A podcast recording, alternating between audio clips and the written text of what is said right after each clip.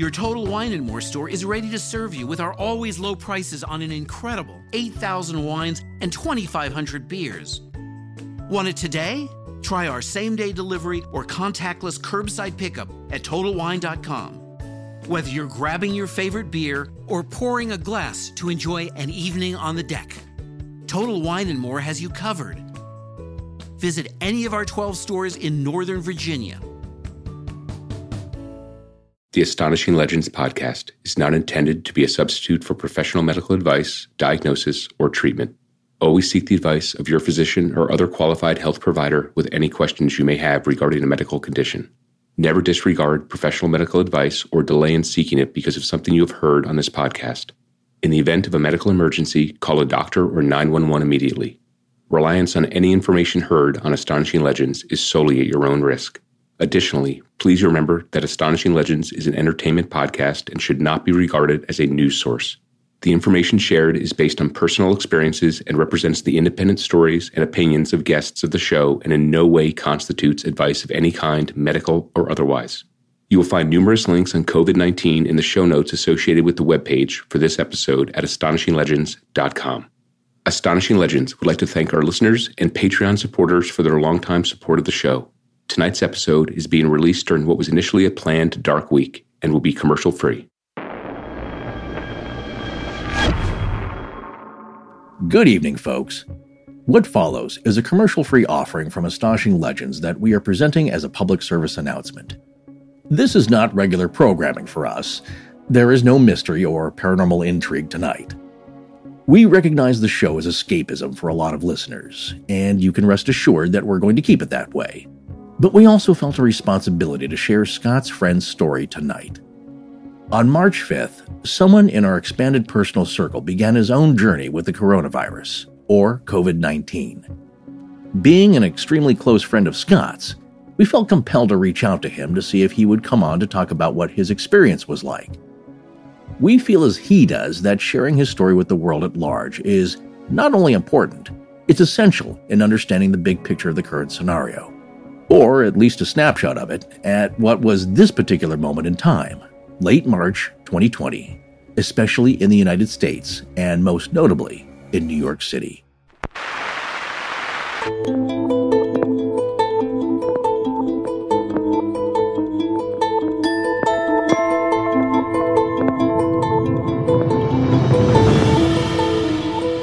Welcome back to Astonishing Legends. I'm Scott Philbrook, and this is composer Andrew Sherman.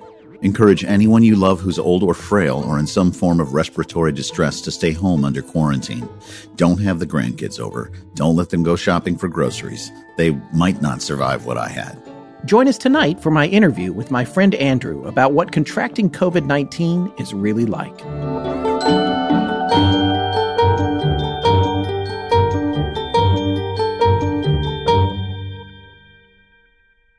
And we're back at our usual safe social distance.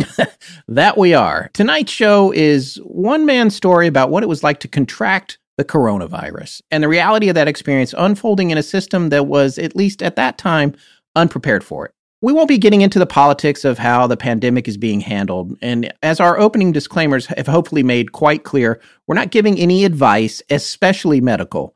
We'll leave that to the CDC and the other powers that be. As for publishing this episode during a dark week, we wanted to make it clear that this is not a revenue producing episode for us. And we also felt that it should be posted as soon as we could get it out the door so folks could hear it, especially if it helped them take the idea of social distancing a little more seriously. It's something that we all know, of course, and I thought it might be just a good reminder to think of it here. Just a word from me about the difference between taking it seriously and being afraid. I kind of see it the same way about all potentially dangerous things. I'd like to think that I'm not afraid of things out in the world that could harm you, like uh, I'm not afraid of bears or sharks, operating power tools, or even demons. But I do respect them. I respect their power to cause harm. I don't believe you need to be afraid of things like that because all fear does is wear you down and dominate you, as Frank Herbert says. It is the mind killer. Fear leads to panic, and panicking accomplishes nothing, as we've all seen for ourselves. you've just now got toilet paper and mac and cheese for the next three years. So, congratulations on that. so, if you don't take things like this seriously and you don't respect what they can do, they might show you what real fear feels like.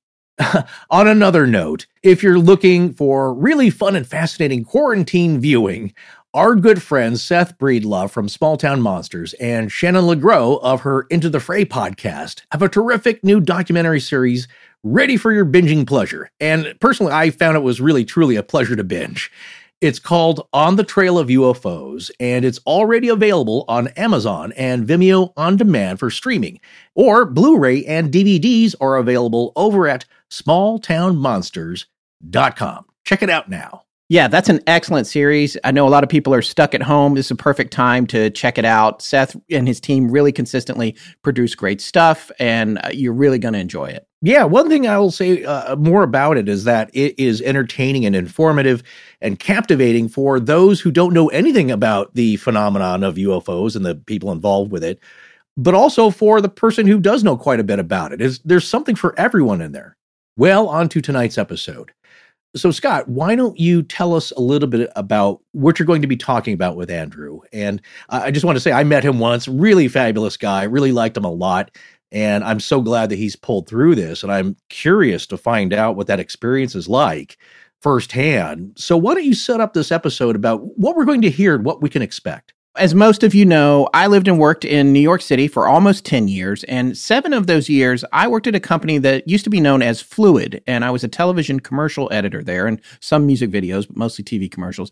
That company has since expanded in a lot of different directions. They rebranded their editorial division as Bandit Edit, and uh, they also have a music division called Butter Music and Sound. They've added production, visual effects, post production, and mixing too. So they're just into everything. They're the original one stop shop in New York. They're also now in Los Angeles and Berlin. But the office I used to work in, that of course, that sounds like so much fun. That all happened after I left the Berlin part. I would right. love to go to Berlin. Uh, but the office I used to work in is in the Soho section of Manhattan.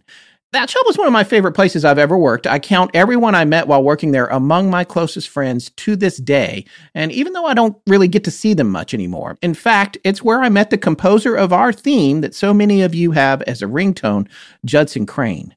But tonight's story is about one of the owners there, one of the founders of that company. His name is Andrew Sherman, and we've been friends for 17 years now. Andrew is a multi award winning composer who, before co founding the company with three other partners, toured internationally with, among others, Mariah Carey and Dizzy Gillespie.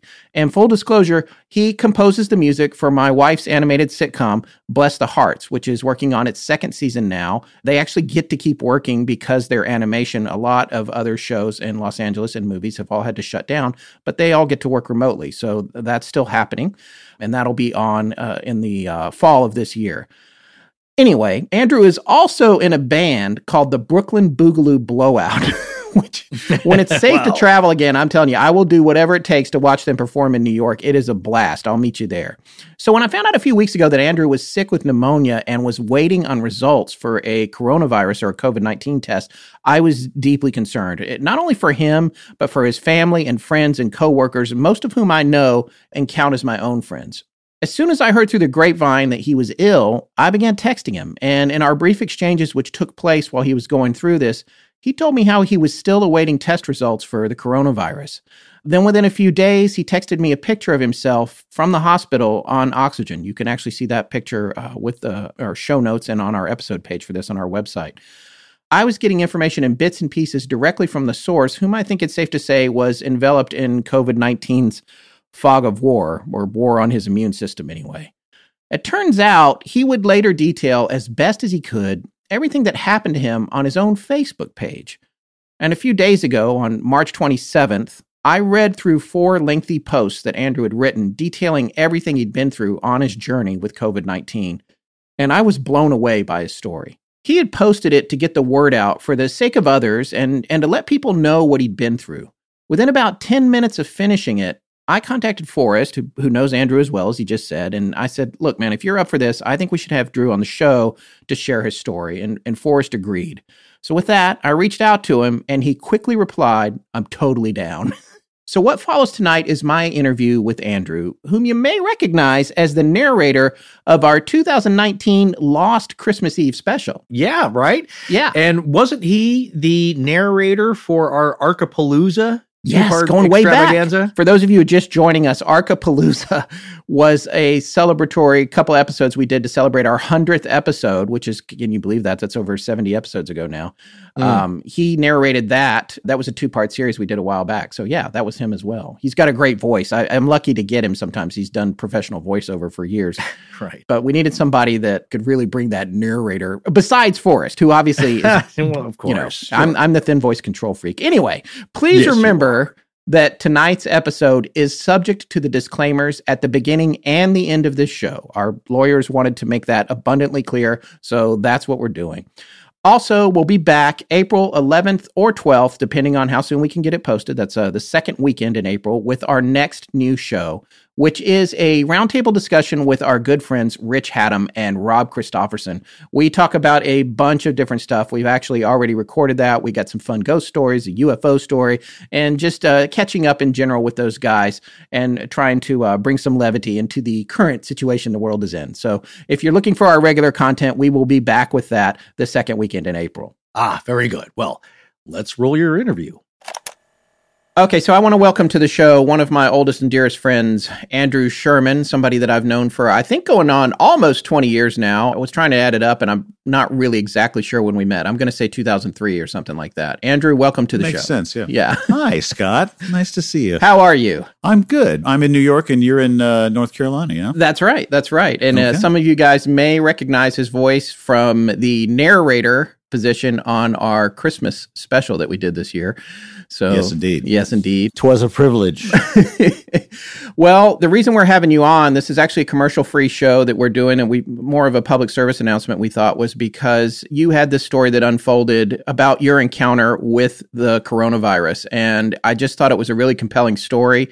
And I thought it might be a good thing to get out in front of our listeners so people could understand what it's like to have actually contracted this thing. And also at that snapshot in time that you did in New York City as things were still ramping up in terms of treatment and what to do and how to get tested and all that, right? totally. That's that's exactly the scenario. So you did a series of Facebook posts where you talked about the experience of how it unfolded. And that goes all the way back to March 5th, which is a few weeks ago now.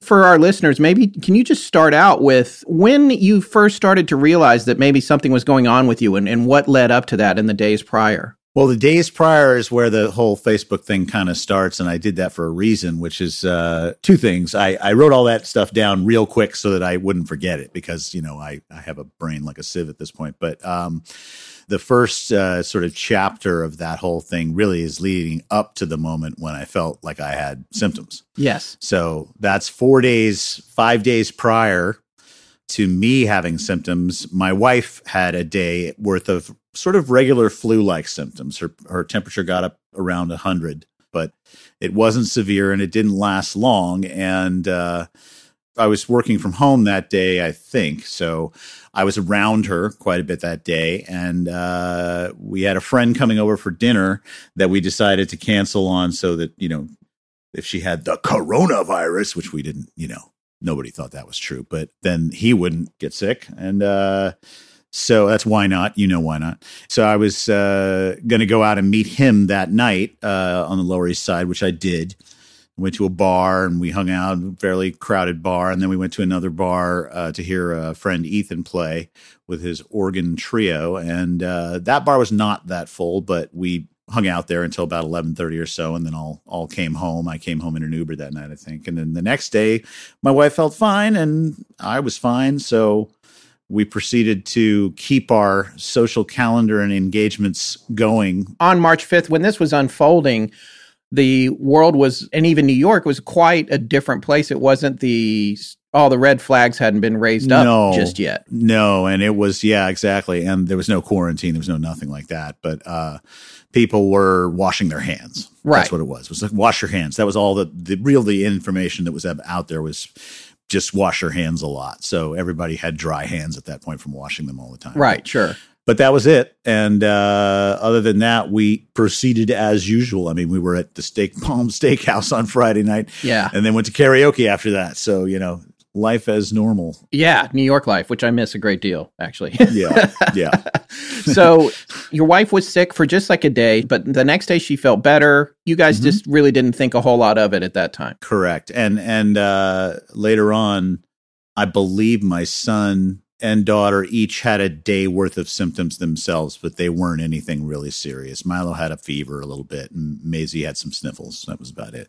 That was later on after I had sort of developed symptoms. But yeah, nobody in my house got hit very hard other than me. And you don't know necessarily if they were ever positive, actually. You don't necessarily know for sure that that's connected, right? They never had a positive test, although they lived without me wearing a mask under the same roof with me and sometimes in the same bed because our son still comes into bed with us. So, like, that went on for a week before I had a test. So, Right. it's fairly certain that, that that's what it was. And, and, and we're also kind of thinking that I got it from her. You know, that's the most logical explanation. Although it's New York City, there's a lot of public transportation. I ride the subway every day to and from, and uh, anywhere I'm going, I'm on the subway. So, At this point, then you're doing okay for several days, but then something starts to change for you and you start feeling bad, right? Yes, we lived life as normal uh, for that entire weekend, and then Monday after that, you know, Thursday when Jody felt sick, I began to develop symptoms of what I can only say is the flu. You know, I had a fever, I, had, I was a little dizzy, my eyes hurt to look left and right. You know that feeling? Yes, That weird. Why does that happen? I don't know.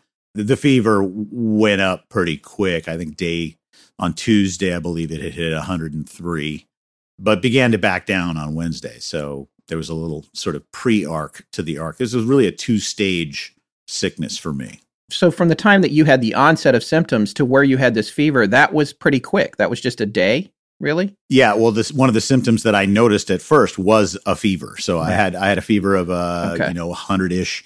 I think it went to one hundred one point eight the first day, which is Monday. So by the night, you know, that day I was hitting one hundred one point eight. I think it might have gone down a little bit because I, I guess you know my wife says that your fever goes down in the morning, but um, it went down a little, and then by the end of the day on Tuesday, I hit one hundred and how long did that continue? What was the phase that took you from being at home with a fever to the hospital? Well, that was a whole week later. A so whole week. from that. Yes. So from the time when my fever spiked, which was on Tuesday, it went back down again. And most of my symptoms kind of waned at that point to the point where I was basically felt like I was just getting over the flu. And on Friday, uh, in the morning, I believe it was, I felt like, oh, I might be getting over this thing because uh, I had never had uh, the cough that they claimed was a key signifier of, of the disease. And, uh, you know, had in the back of my mind, there was the possibility that this was not coronavirus or a coronavirus, I should say. COVID 19 is what they call it. But um, the day that I thought I should go get a test was Saturday. And that was day six of my party with uh, coronavirus. Um, so up to that point, I'd only had flu like symptoms. But on that Saturday, I began to have pneumonia like symptoms. So I started having a harder time breathing. And I thought at the time that I should go get tested because if that was it, then I really, really needed to take this mask and sequestration thing seriously and all that. And that was Saturday. So I went into the local uh, walk in clinic, which was the best my doctor could tell me to do because he mentioned one place in particular that he knew that he'd heard was working on having tests in stock. And uh, that place was not far from the walk-in clinic that I went into, and it was just another walk-in clinic. So I said, okay, well, I don't, I should just go to my regular one. And uh, I went to the regular one, and they were less than hospitable that day. Um, they had some complications go on outside of me, but they really didn't want to test me. And they said, you know, why did your doctor send you here? We don't do this. We don't test for this.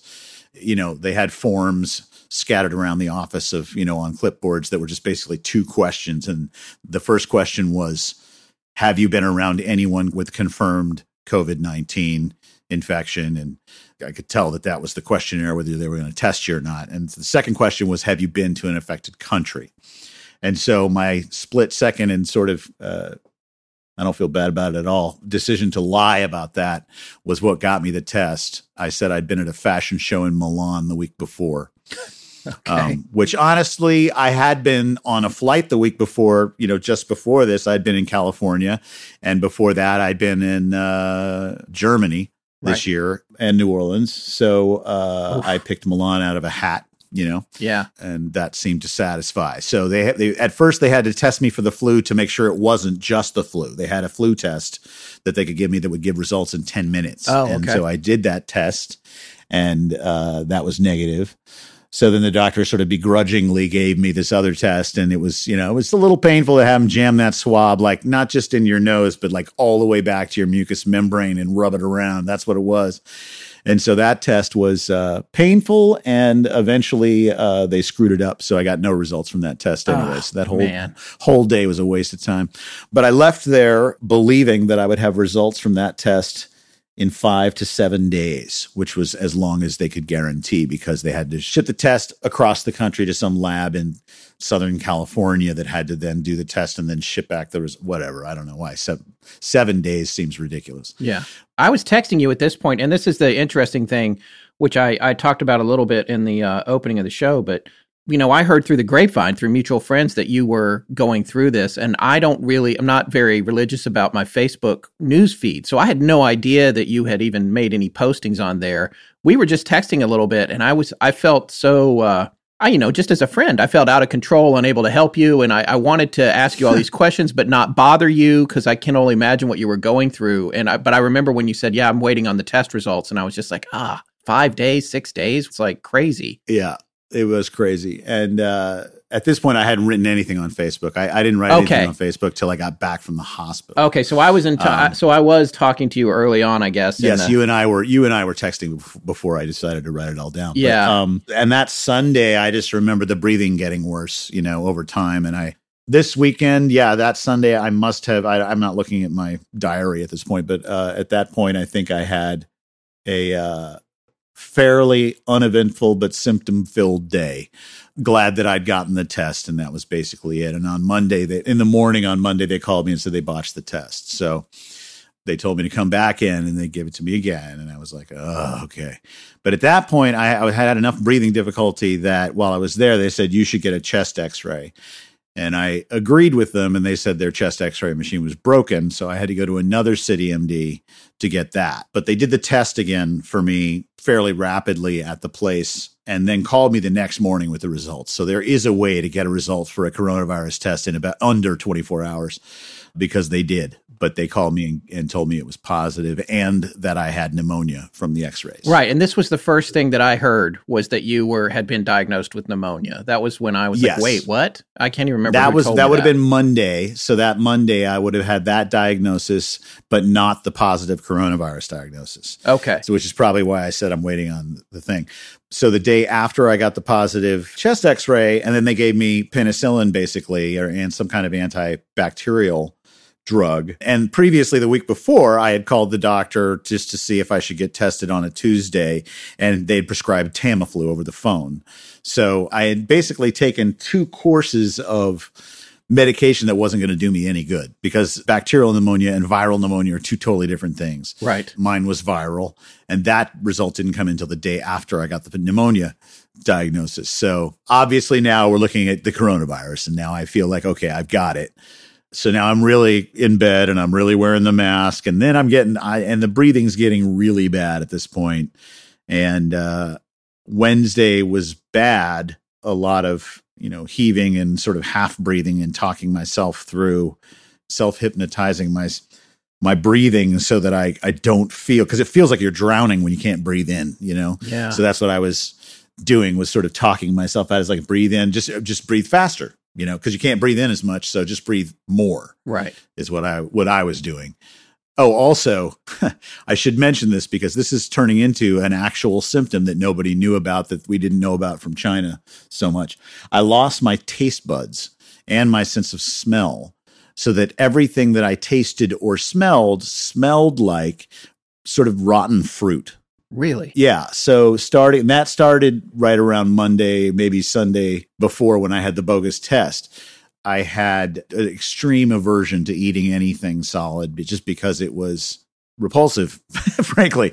Uh, you know, it's Yeah. smelled it smelled bad and tasted bad. So, um, you know, over the course of of these two weeks, I lost 16 pounds. So that's how that happened. But yeah, it was an odd symptom to have, and a lot of people are beginning to sort of co-identify with that symptom. There's a lot of talk around that being one of the big indicators, actually. How would you characterize your health going into this? pretty healthy. I mean, I, I hadn't had any kind of a flu or anything like that going into it. You know, in Germany, I might have had a few beers. I might, you know, I might have been hanging out and having a drink every night. That's a typical New York thing. Yeah. But uh, when you take those tests and like Cosmopolitan or, or when you walk into your doctor's office, you have to fill that form out. And like the number of drinks I actually have is like the last possible answer. That's usually me. Yeah. But, uh, so I, I, you know, I'm not, I'm not immune to having a, uh, a beverage, but not to any extreme. And I can't remember. Are you a, a former smoker as well or not? yeah, Jody and I quit smoking when I was, we, when we were 30, I was 37, she was 35. Okay. I've had a few now and then, Yeah. usually coupled with the drinking. I feel like I'd seen you have a cigarette every now and then. Oh but yeah, not yeah, very yeah. I've, often. I've never gone back to it. Never, you know, I don't buy packs of cigarettes. But um, if I'm at a party and people are smoking, I might have a cigarette. But Yeah. um, I'm lucky because I I didn't get that or I broke that addiction. I guess. yeah. Yeah, so I wasn't under any abnormal stuff. I guess on Friday after Jody was sick, we went out and had a, you know, rip-roarious time. On Saturday, we also went out, had a rip-roarious time, and I was out with that guy on Thursday. So I was out three nights in a row. Yeah. Uh, I was driving on Saturday, so I didn't have that much to drink. But Sunday was definitely like a let's pass out kind of day Yeah. and then take the kids, you know, probably around noon we left the house and did some stuff, but and that's all before I got sick. As this is unfolding, you're coming to realization you're having to cancel gigs. You had some rehearsals. You were supposed to go Yep. do all this stuff. You're starting to back out of it, I guess. What well, that was the first week before I had the diagnosis when I thought, okay, well, I probably don't have the coronavirus, but I certainly don't want to give the entire band the coronavirus. And I'm about to spend three hours in a room with these guys, so I should probably not do that. yeah. That's yeah. the way that went down. But Okay. uh, that was a week before I got the diagnosis. the breathing problems. What did that what did that feel like to you? Well, I I describe it uh, as feeling like you're drowning because you can breathe out, but you can't breathe in, or you can't breathe in all the way. It starts to hurt about a third of the way to your normal like lung capacity. You, you, it starts to hurt, and you avoid that pain because the pain makes you cough, and the cough hurts because you still have the headache and the aches and stuff. You know that's all back now. So coughing as a result of breathing in is the worst one you could have because it's uncontrollable and you have to like let it run its course, which is uh, painful. So you're just trying to breathe easy, basically stay on your back because if you don't have to expend energy, you're not going to need more oxygen for your blood. It's and it's an oxygen in your blood situation, right? So Okay. at this point on uh, Tuesday, I get the diagnosis. On Wednesday, I'm getting worse and worse. And on Thursday, and all the time not eating, of course, drinking a lot of fluids, but not eating anything. And uh, on Thursday uh, was the day we decided to go to the hospital. And Thursday, I woke up and I couldn't really answer questions my wife was asking. I was sort of just thinking about them for too long to even answer them at that point. And that's a symptom, I think, of oxygen deprivation also. But, um, and that night before I had barely slept, I, it was a lot of coughing and a lot of uh, pneumonia, basically severe pneumonia. Not not as severe as some people. I never had to be on a respirator, but it was bad. So Thursday, I was um, sort of unresponsive to my wife's questioning. At which point, she said, "We got to get you to a hospital because this is getting bad enough that you're not functioning." Um, so we got in an Uber, packed a bag, and uh, went to the hospital, which is a place I don't like going because that's where all the sick people are. Yeah. I mean, what do you think? Are you thinking about when you're getting in the Uber with this Uber driver is going to be exposed to this, or like how are you feeling? Well, about? I've got a mask on at this point, and I've got my hands sort of under my arms like this. Uh-huh. I just washed them, but I also I think I just took a shower immediately before we went to the hospital. right. But what's that? Oh, that's my wife. I had I had surgical gloves on. Oh, I right. That. Yeah, yeah. My downstairs neighbor had furnished me, uh, thankfully, with a N95 mask, of which he had three or four in his house for his family, and uh, he gave me a pair of surgical gloves. So Okay. uh, his, his father is a surgeon also, and he's in Birmingham. Okay. who- Okay. pretty. I hate who's actually fairly active in this whole coronavirus situation. Yeah. He's a very close friend of, is it Fauci? Fauci is uh, one of his childhood friends. They they were roommates, so Okay. they're they're of similar uh, medical backgrounds. Yeah. So then the hospital is kind of like chapter two of the whole thing. Yeah. So, uh, I mean- really, chapter two for me is pneumonia, and Yeah. that started the weekend before the hospital. But uh, March 18th. So March 18th, the day that will live in infamy, uh, that's the day that we got to the hospital and we, we sort of went towards the front door. And then I said, no, I think we're supposed to go to the emergency room. So we walked down there. There were no signs or anything, but uh, we went down. And this is, yeah, a week before all the beds in the ICUs in New York City are filled. This But, is just uh, 12 this- days ago from now. That was the day we're Yeah. recording this anyway. Yeah. So we walk down, we go to the emergency room, we we walk in, we say I'm positive. They sort of normally kind of just hand us a form, you know, Really? okay, fill this out kind of deal. And then we sat there for maybe 15, 20 minutes. And then they took me around the corner to another area, which was sort of the foyer of the ICU. And they, uh, and Jody couldn't go there. So that was our, our saying goodbye right there. And then I waited to go into the ICU for another half hour, probably as they were sort of wheeling people in and people, because it's an emergency room, right? It's Yeah. not just for coronavirus at this point. Right. Although now I believe it actually is just for coronavirus. But back then, people were still, you know, coming in from whatever. Just for our listeners, you, you live in Brooklyn, right? I live in Brooklyn, but this is in Manhattan. So the the uh, hospital I went to is Okay. NYU Langone on 33rd and First. Yeah, and uh, Okay. they were absolutely as good as any other hospital that I could have gone to. no better or worse, I swear. You know, Yeah, yeah. As as everyone is just really trying to get the hang of the thing at the time. So yeah, I I uh, waited there and watched a couple people go in ahead of me that looked like they were worse off than I was. And finally, they sort of walked me in. I had my wheel aboard bag, which I luckily packed, you know, before I, I left the house because I had a feeling I'd be staying overnight. They brought me in the ICU and sort of stuck me on a bed in kind of like a hall.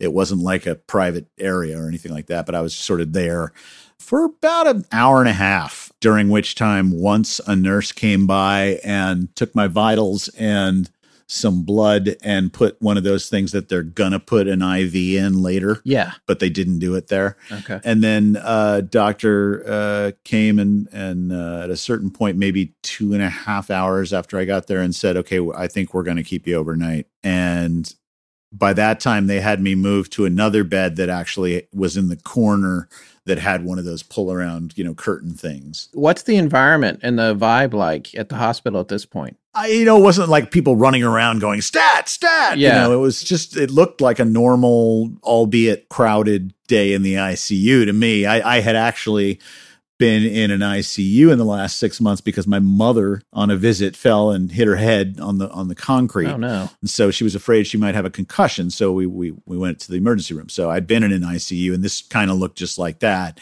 Just maybe a couple extra folks in there and, you know, fully staffed. Sure. It was a Thursday evening, so the weekend nuttiness hadn't started. But all in all, I think I sat in the ICU in either the one bed or the other bed for about, with the mask on, for about three hours before any, in my mind, progress was made where they, they actually got me, put me in a wheelchair, and took me upstairs to a private room, which was luxurious to say the least compared to the ICU. This is where they put you the day after you have the child and you need a warm fuzzy room to recover in and there's there's a TV on the wall the size of a smart car and there's Yeah. like a you know it's massive and there's a iPad you can control everything in the room from and there's you know you, and you don't have any idea why they sent you there. You into I, I have no idea why I'm in this room. Yeah. I basically just sort of didn't ask any questions because I didn't want to blow it. yeah. But yeah, it's a very nice room compared to the ICU. It was, you know, heaven and earth.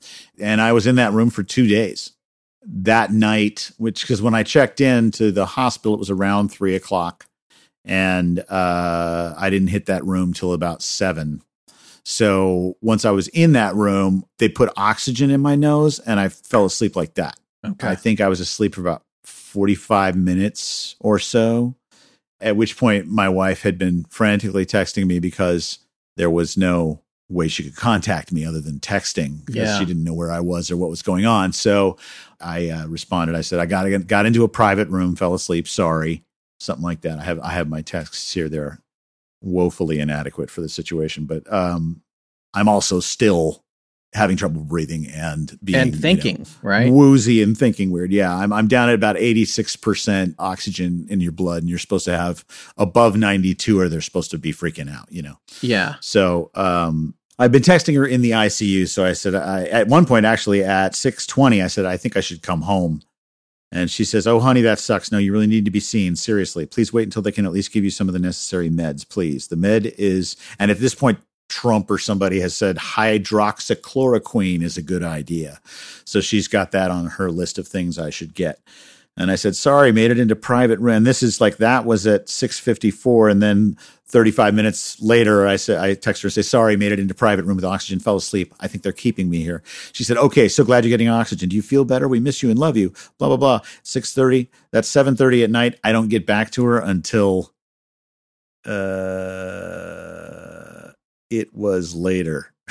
it was Friday around 11:30 a.m. Oh, wow. So yeah. so Yeah. it was about yeah. I mean, I was just I was sleeping pretty hard, but uh, and they had me on an IV drip too of antiviral and antibacterial.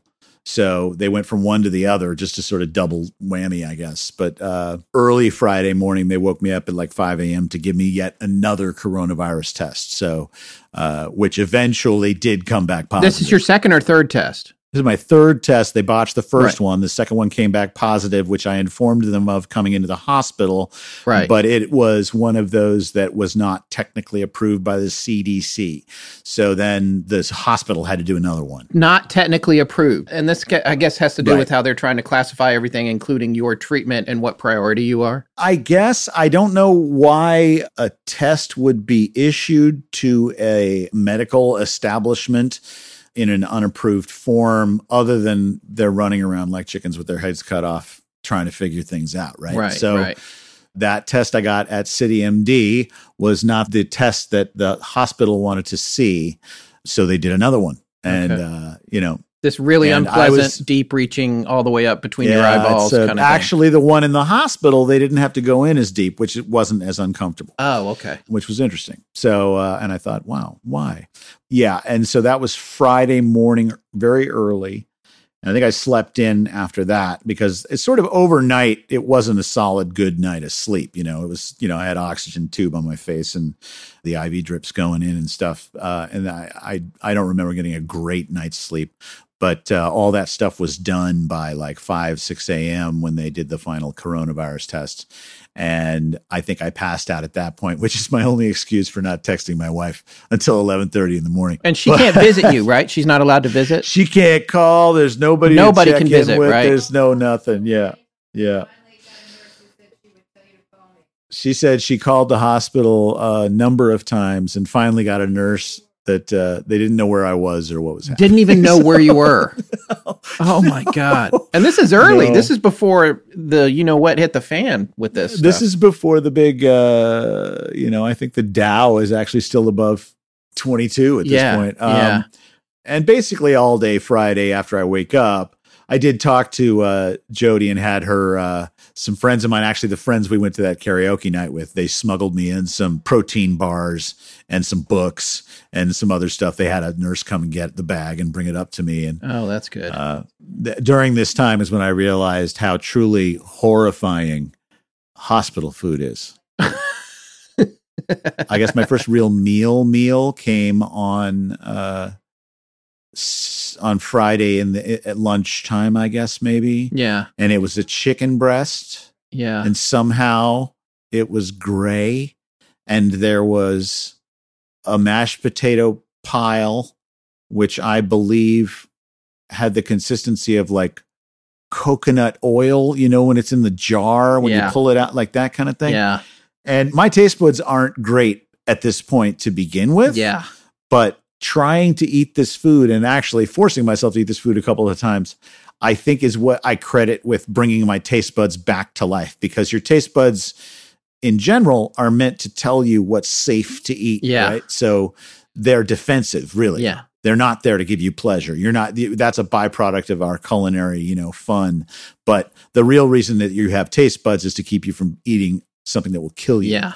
And I think that hospital food shocked my taste buds back into existence and, and normal functionality by driving them to their most primal instinct, which is to keep me from dying. Yeah. And saying, don't eat that, it will kill you.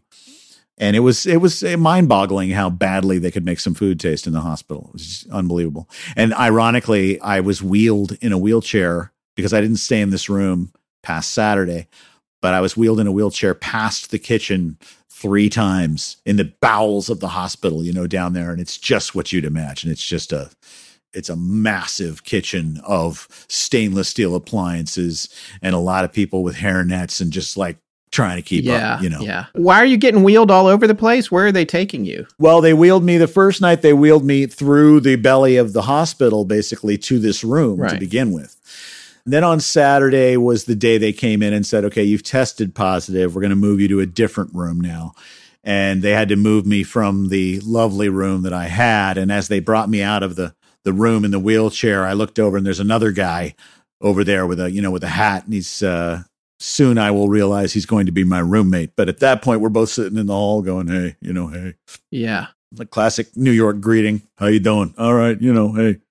Uh, and then we're and then we get wheeled around down into the bowels of the hospital together. You know, him behind me, and we're, we're rolling. Were you- very familiar. Were you guys holding route- hands on the Not at all at this point. No, no. kidding, we I'm were kidding. we were not expecting to know each other very long at that point. Yeah. and we kept going through and past the kitchen again, but took a took a jog left and into a different elevator. And uh, this one took us up into probably what is the last wing of the hospital to ever be renovated. Like it will never, it hasn't been and may not ever be. Kind of, they might just blow it down, but Yeah. it's that wing where like it's gray. You know, there are multiple beds per room. The view is nice straight up the East River, but it's fallen apart. The the air conditioning in there is actually on the wall on the air conditioning unit itself. You know, there's Yes. no thermostat. Yeah. It's, just, it's just a knob, Yeah. cold, hot, that kind of thing. Yeah. Which is great for, you know, roommate situation. But um we actually found out that we are both in the first hour or so, go figure in New York, but we're both musicians. We're both uh, he's semi-famous in his community. Uh-huh. I'm not famous, but I've played with famous people and we know a lot of the same people and like we're we're pretty fast uh roommates as it were Yeah. But uh, I could tell he'd had it worse than me. He'd had a harder breathing time. I'm not sure if he was on a respirator. I didn't ask him, but he looked like he might have been, you know, in that situation for a little while. And he had had some more severe stuff go on than I did. But we were both at this sort of same stage now in the process. I think he'd been in the hospital a day longer than me, maybe. Is he uh, But- similar in age to you, or older, or younger than you, or younger, maybe eight years. I think he's Hasidic and uh, was a sort of a singer in a famous band in the late '90s that kind of uh, you know bucked the system a little bit and did some a cappella, groovy Jewish melody stuff. Uh, oh, was- cool. This guy's name is uh, Eli Schwebel. Uh-huh. And uh, we, we, we, at the end of it all, we were calling each other Stable Schwebel and uh, Squirm and Sherman. Let's talk about the experience of your symptoms now. I mean, w- once they've identified, and this is a question I've had in general, beyond metrics and being able to tell the world what's happening with the virus, what is the point to saying whether or not you're positive with it if there's no treatment for it, other than just to keep you away from other people so you don't spread it? Or, I think you automatically take it more seriously. yeah, honestly. And uh, I think information is key when you're, you know, when you can't breathe. You want to know why, yeah, and you want to know why for sure. and uh, the whole idea with, I think I started the whole Facebook post with, I never thought I was going to die. I never felt like I was going to die. I did feel horrible. And I, you know, I, I did know at a certain point that I needed to go to the hospital, but I didn't feel like this was going to be my last breath ever. You know, I never had that feeling. And some people have had that feeling at this point thousands of them, but uh, knowing helps you know that you are to take it seriously in uh, quarantining yourself as well. So you know what's wrong with you, and you also know that you are a threat to Right. other people. right. And that allows you to alter your behavior. Any problems you've been having with altering your behavior up to that point vanish because you know that you have it and you know that you should stay away from old people for sure. And you should stay away from, uh, uh, I should say seniors or whatever, but, uh, do all the things that are required. Do you mind sharing your age with our audience? I'm 52. Okay. So I'm on the cusp of, you know, the demographic that this really, really hurts. But Yeah. uh, I'm but I'm not all the way there. On your Facebook posting, you had described uh, feeling better for a bit, and like you d- decided to try and take a shower, and then it wound up being debilitating experience. Well, that was in the first room. That was in the deluxe room. Oh, okay. never- that was there- before you there- even moved. Okay. There was not a shower in the other room. Uh, Yeah. The uh, there was probably a shared shower in the hallway or something like that. Yeah. Right. But yeah, I, I did take a shower in that room, and the process of doing it left me very, very winded, and I wound up collapsing on the bed after that for another hour or so. Yeah, I skipped the day on the old shower there, so that's that was a, a good thing to do at that point. Again, you said you never felt like you were going to die, but I feel like for me, I might have had uh certainly a, a, at least a mild anxiety attack about being one of the people that has come down with this thing that's wreaking havoc across the country. Did you ever have any of those come to Jesus kind of moments about this is happening to me? I'm part of this now. I don't think I allowed myself that. I had a, I had a, like a little counseling session with a friend of mine a week after getting home. Uh, that was sort of trying to get to the center of what that feeling might have been for me, but I'm not sure we got there. I didn't really panic because I knew that way more people get the virus than die from it. So, to some accounts, 80% of people are going to get it. You know, that's the worst case scenario. I didn't think my odds were that bad. How many days were you on oxygen? I was on oxygen for three days. So I was on oxygen from, uh, well, yeah, two and a half. I was on oxygen from the evening that I got into that room, which was Thursday evening, through Sunday afternoon at noon. What other treatments were they giving you besides the oxygen? I, I had none. I, I had just the uh, the two IV drips when I checked in, and the oxygen because really all they're measuring at that point and all they're able to do is just sort of maintain. They're looking at your pneumonia symptoms because that's what it is. Is you have pneumonia now and it's viral, so it's really your blood oxygen level that they watch.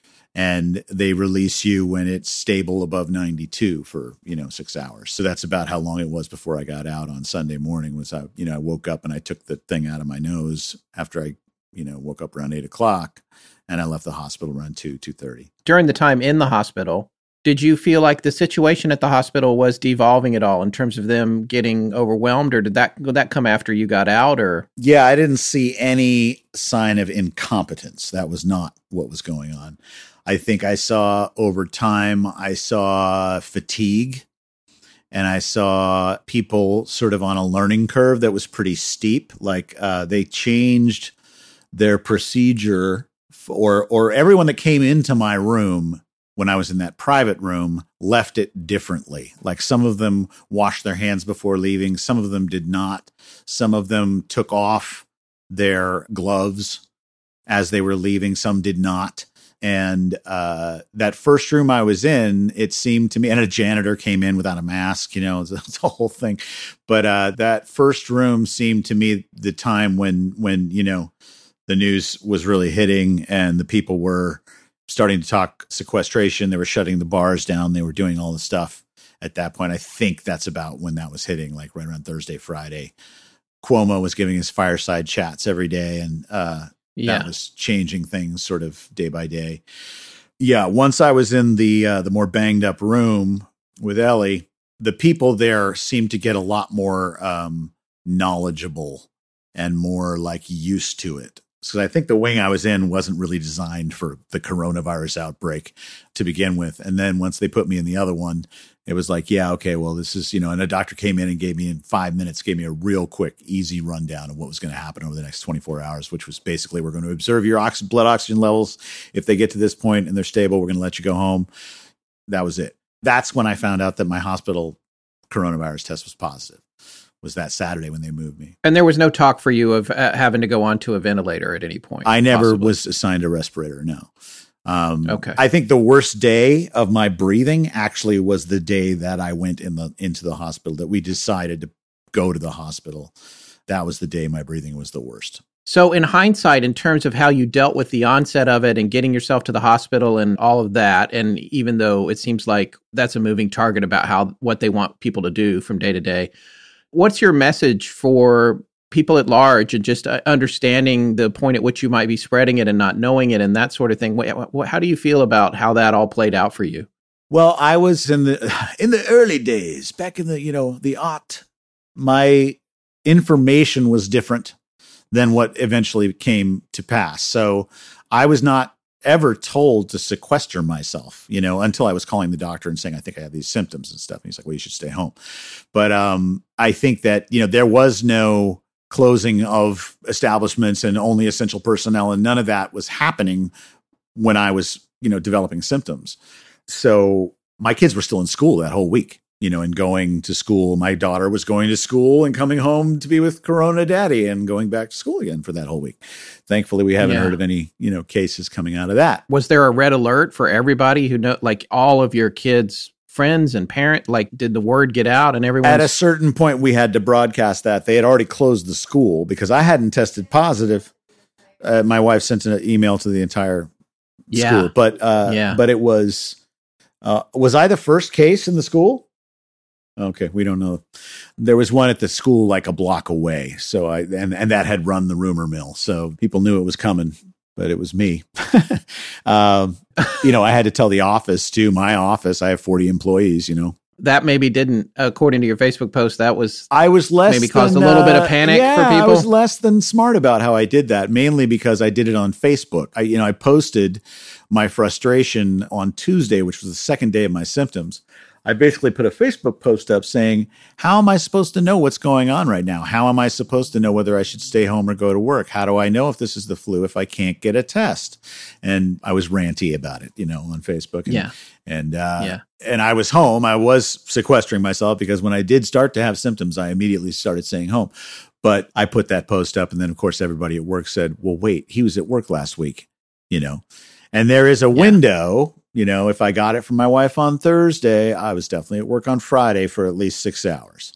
And that's the window I could have given it to anyone at work if I, if anyone had gotten it, which to this point I don't believe anyone has. But that's the window I could have done it. But people were uh, sensitive about it, mainly because you know there's a couple of people there whose uh, significant others have respiratory problems, or, or there's people there who's you know for whatever reason they, they're they're sensitive about it. Yeah. And uh, that was uh, probably my biggest misstep was in that was the phase in which I was deciding that I probably didn't have the coronavirus because it felt like just the flu, you know. So I sent an email to the company saying, "Hey guys, it could be coronavirus. I have no way of knowing, but I think it's just the flu." Yada yada yada yada. And I really I didn't have a diagnosis uh, uh, for another week. So yeah. the odds that I had gotten the coronavirus were so slim at that point. Like it was like, where did I get it? How could it, you know, how could this have happened? Yeah. Nobody I knew had it. Nobody uh, I had come in contact with. I wasn't in an area of outbreak, even though I said I was a week later. But other than my wife or the flight back from California the week before that, you know, those are the places or any time in between. I mean, it could have been, you know, taking out the garbage. I don't know. And Jody has not, your wife has not been tested? Has not. Yeah. There's no way she didn't have it because she was, you know, living in the house with me with no mask on for three weeks. So that's how you get it is you're in close proximity with somebody for, you know, a number of days or whatever. Right. And you have two young kids and you were saying that the worst case, there was a one day of fever and then some sniffles for the other one. I think in general, you'll find that the statistics say that the coronavirus affects children very little. If anything, they're right. carriers they're not, yeah. which is a horrible a label for the kids. irony from God or whoever's you know yeah. running this show. Yeah, you know those kids uh, just just having the kids be little carriers and having the grandparents be the ones that can't be around them anymore is just sort of yeah. wrong. It's horrible. Yeah. You know, at the end of the time in the hospital, they sent me home in an ambulette and it was a super banged up Ford Econoline type of van with side seats, you know, sitting along the yes the edges there, sort of uh, you know just really bare minimum seatbelt going on. Right. It's like it was like flying back in an army surplus carrier or something like that.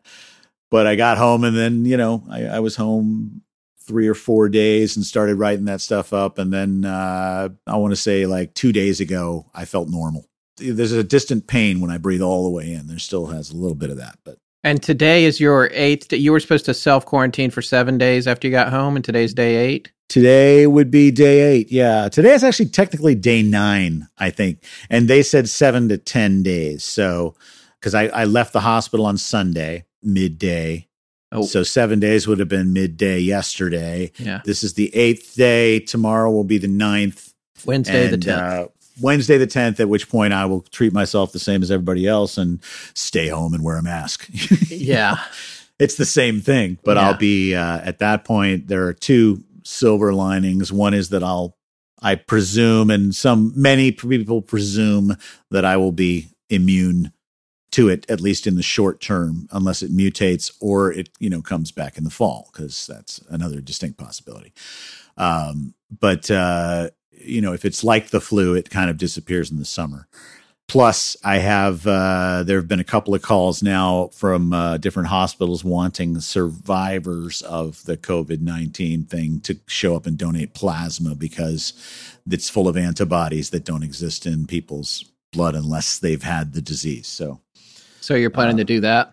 yeah, I mean, I'm on several lists at this point. I haven't gotten the call to come in, but Yeah. Probably taking them a while to get organized, I imagine, especially there. There's, I mean, you guys are the hotspot for the country for sure, if not one of the hottest spots in the world right now. yeah, it's true. Although I think New Orleans per capita has surpassed us at this point. Oh, wow. There, And I mean, you were just only- there too. I was just there in January. Yeah. I mean, I've Yeah. been chasing the coronavirus all year, but I wasn't there for Mardi Gras. I was there before that. So they think that Mardi Gras was the time that it hit there and spread, which is why it's so uh, vast now. Yeah. Is because, you know, they, they got hit hard quick. They got the thing that people are trying to avoid with all this quarantining yeah. because they basically had a giant sweaty party in the streets, like right in the middle of it. Yeah. And I love that town. It's my second home and I, I, I want them to be okay yeah. but uh, they're not known for restraint. Yeah. well, um, I appreciate your coming on and and telling us your story. What is your final message for people that you know? I don't know. I guess around here, I, I do feel like, especially a lot of the senior citizens that I know, maybe aren't taking it seriously enough, and as are some other folks who are. They just seem to be like, uh, well, this isn't going to happen to me, or I'm not. Go-. I see them just even today. I had to go to the bank, and while I'm driving around, there's just lots of people riding in work trucks together, sitting right next to each other, no kind of protective gear at all, or working out. And, you know, they're all well within the six feet of each other as they're out Mhm. doing their thing. So now that you're on the backside of all of this, how do you feel about uh, all the warnings and messages that are coming out on the news and everything? And, and what do you think people should be doing? Yourself, not to say that we're offering advice because we're not supposed to. I need to. There's Sure. all kinds of. Please refer to the disclaimer at the beginning. We are not show. licensed uh, physicians here, No. or uh, or or even scientists. Yeah. Um, yeah, I mean, I guess my main message would be to be sensitive about the fact that no matter whether you get it or not, the odds are it's not going to be fatal for you if you get it. So the odds go significantly up the older you get. And that's the hard part is that you have to consider people other than yourself in your behavior. So you're not quarantining yourself because you need it. You're doing it because your grandparents need it, because they don't need to come in contact with this because it is a sharp incline, the uh, death rate as you get older, and especially in your late 60s, early 70s, and heaven forbid your 80s. I don't know what the percentages are. I know that at this point, it's in every state of the union. Uh, they say states reporting cases on the CDC website 55, and there's only 50, aren't there? Yeah. But there's the others. Uh, there's the District of Columbia. There's Puerto Rico. There's Guam, Northern Marianas, and U.S. Virgin Islands. It's everywhere. It's in all those places. Yeah. And, you know, total cases 140,000 at this point in time. Total deaths 2,400. So that's less than 1%, I think, maybe. No, more. No, more. I'm not good at math, but that's the biggest thing to remember is that it's not about you and whether you get it or not. It's about whether, you know, somebody more frail than you gets it, if that's the way that you're thinking. And hey, if you've been smoking your whole life, there's no guarantee you could be 36 years old and this thing could get you. You Yeah. know, it's really about your lungs and how good they are Right. And those hospital workers that have to deal with it no matter what because these guys aren't getting breaks. They're not even getting the right protective kind of stuff they need and they are learning as they go and it's a nightmare in some places in some hospitals it's been really bad. And uh, there's some good hour long chats with doctors uh, from Queens in that hospital up there where, you know, they have a refrigerated truck sitting outside the hospital waiting for the corpses that they can't house in the hospital because they need the space. And uh, that's probably a worst case scenario, although we haven't seen the worst of it yet. So the quarantining yourself is really just trying to help.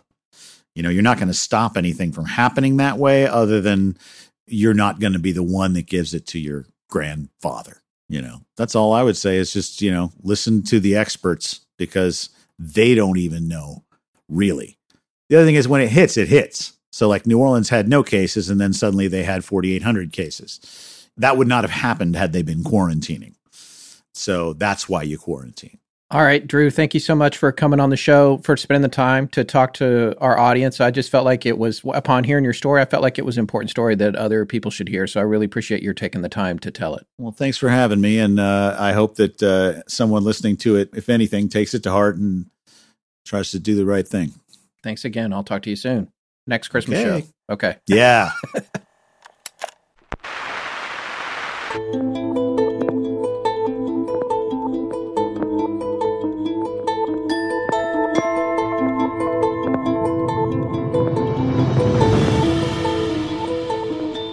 That's going to wrap up this special edition of Astonishing Legends. A heartfelt thanks to Andrew Sherman for sharing his story with us and our listeners.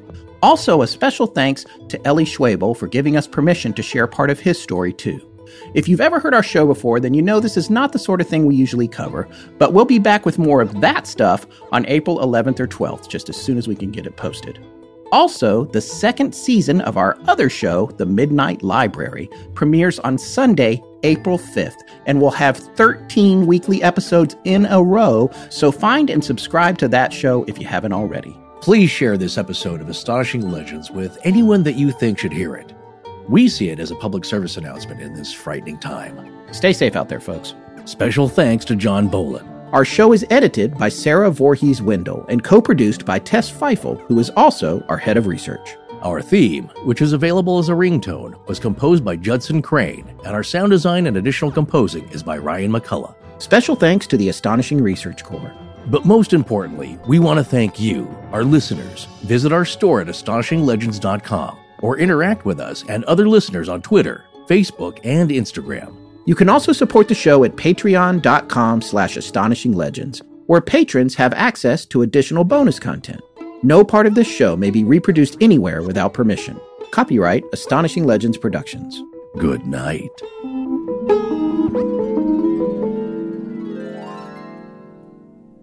As a reminder, the Astonishing Legends podcast is not intended to be a substitute for professional medical advice, diagnosis, or treatment.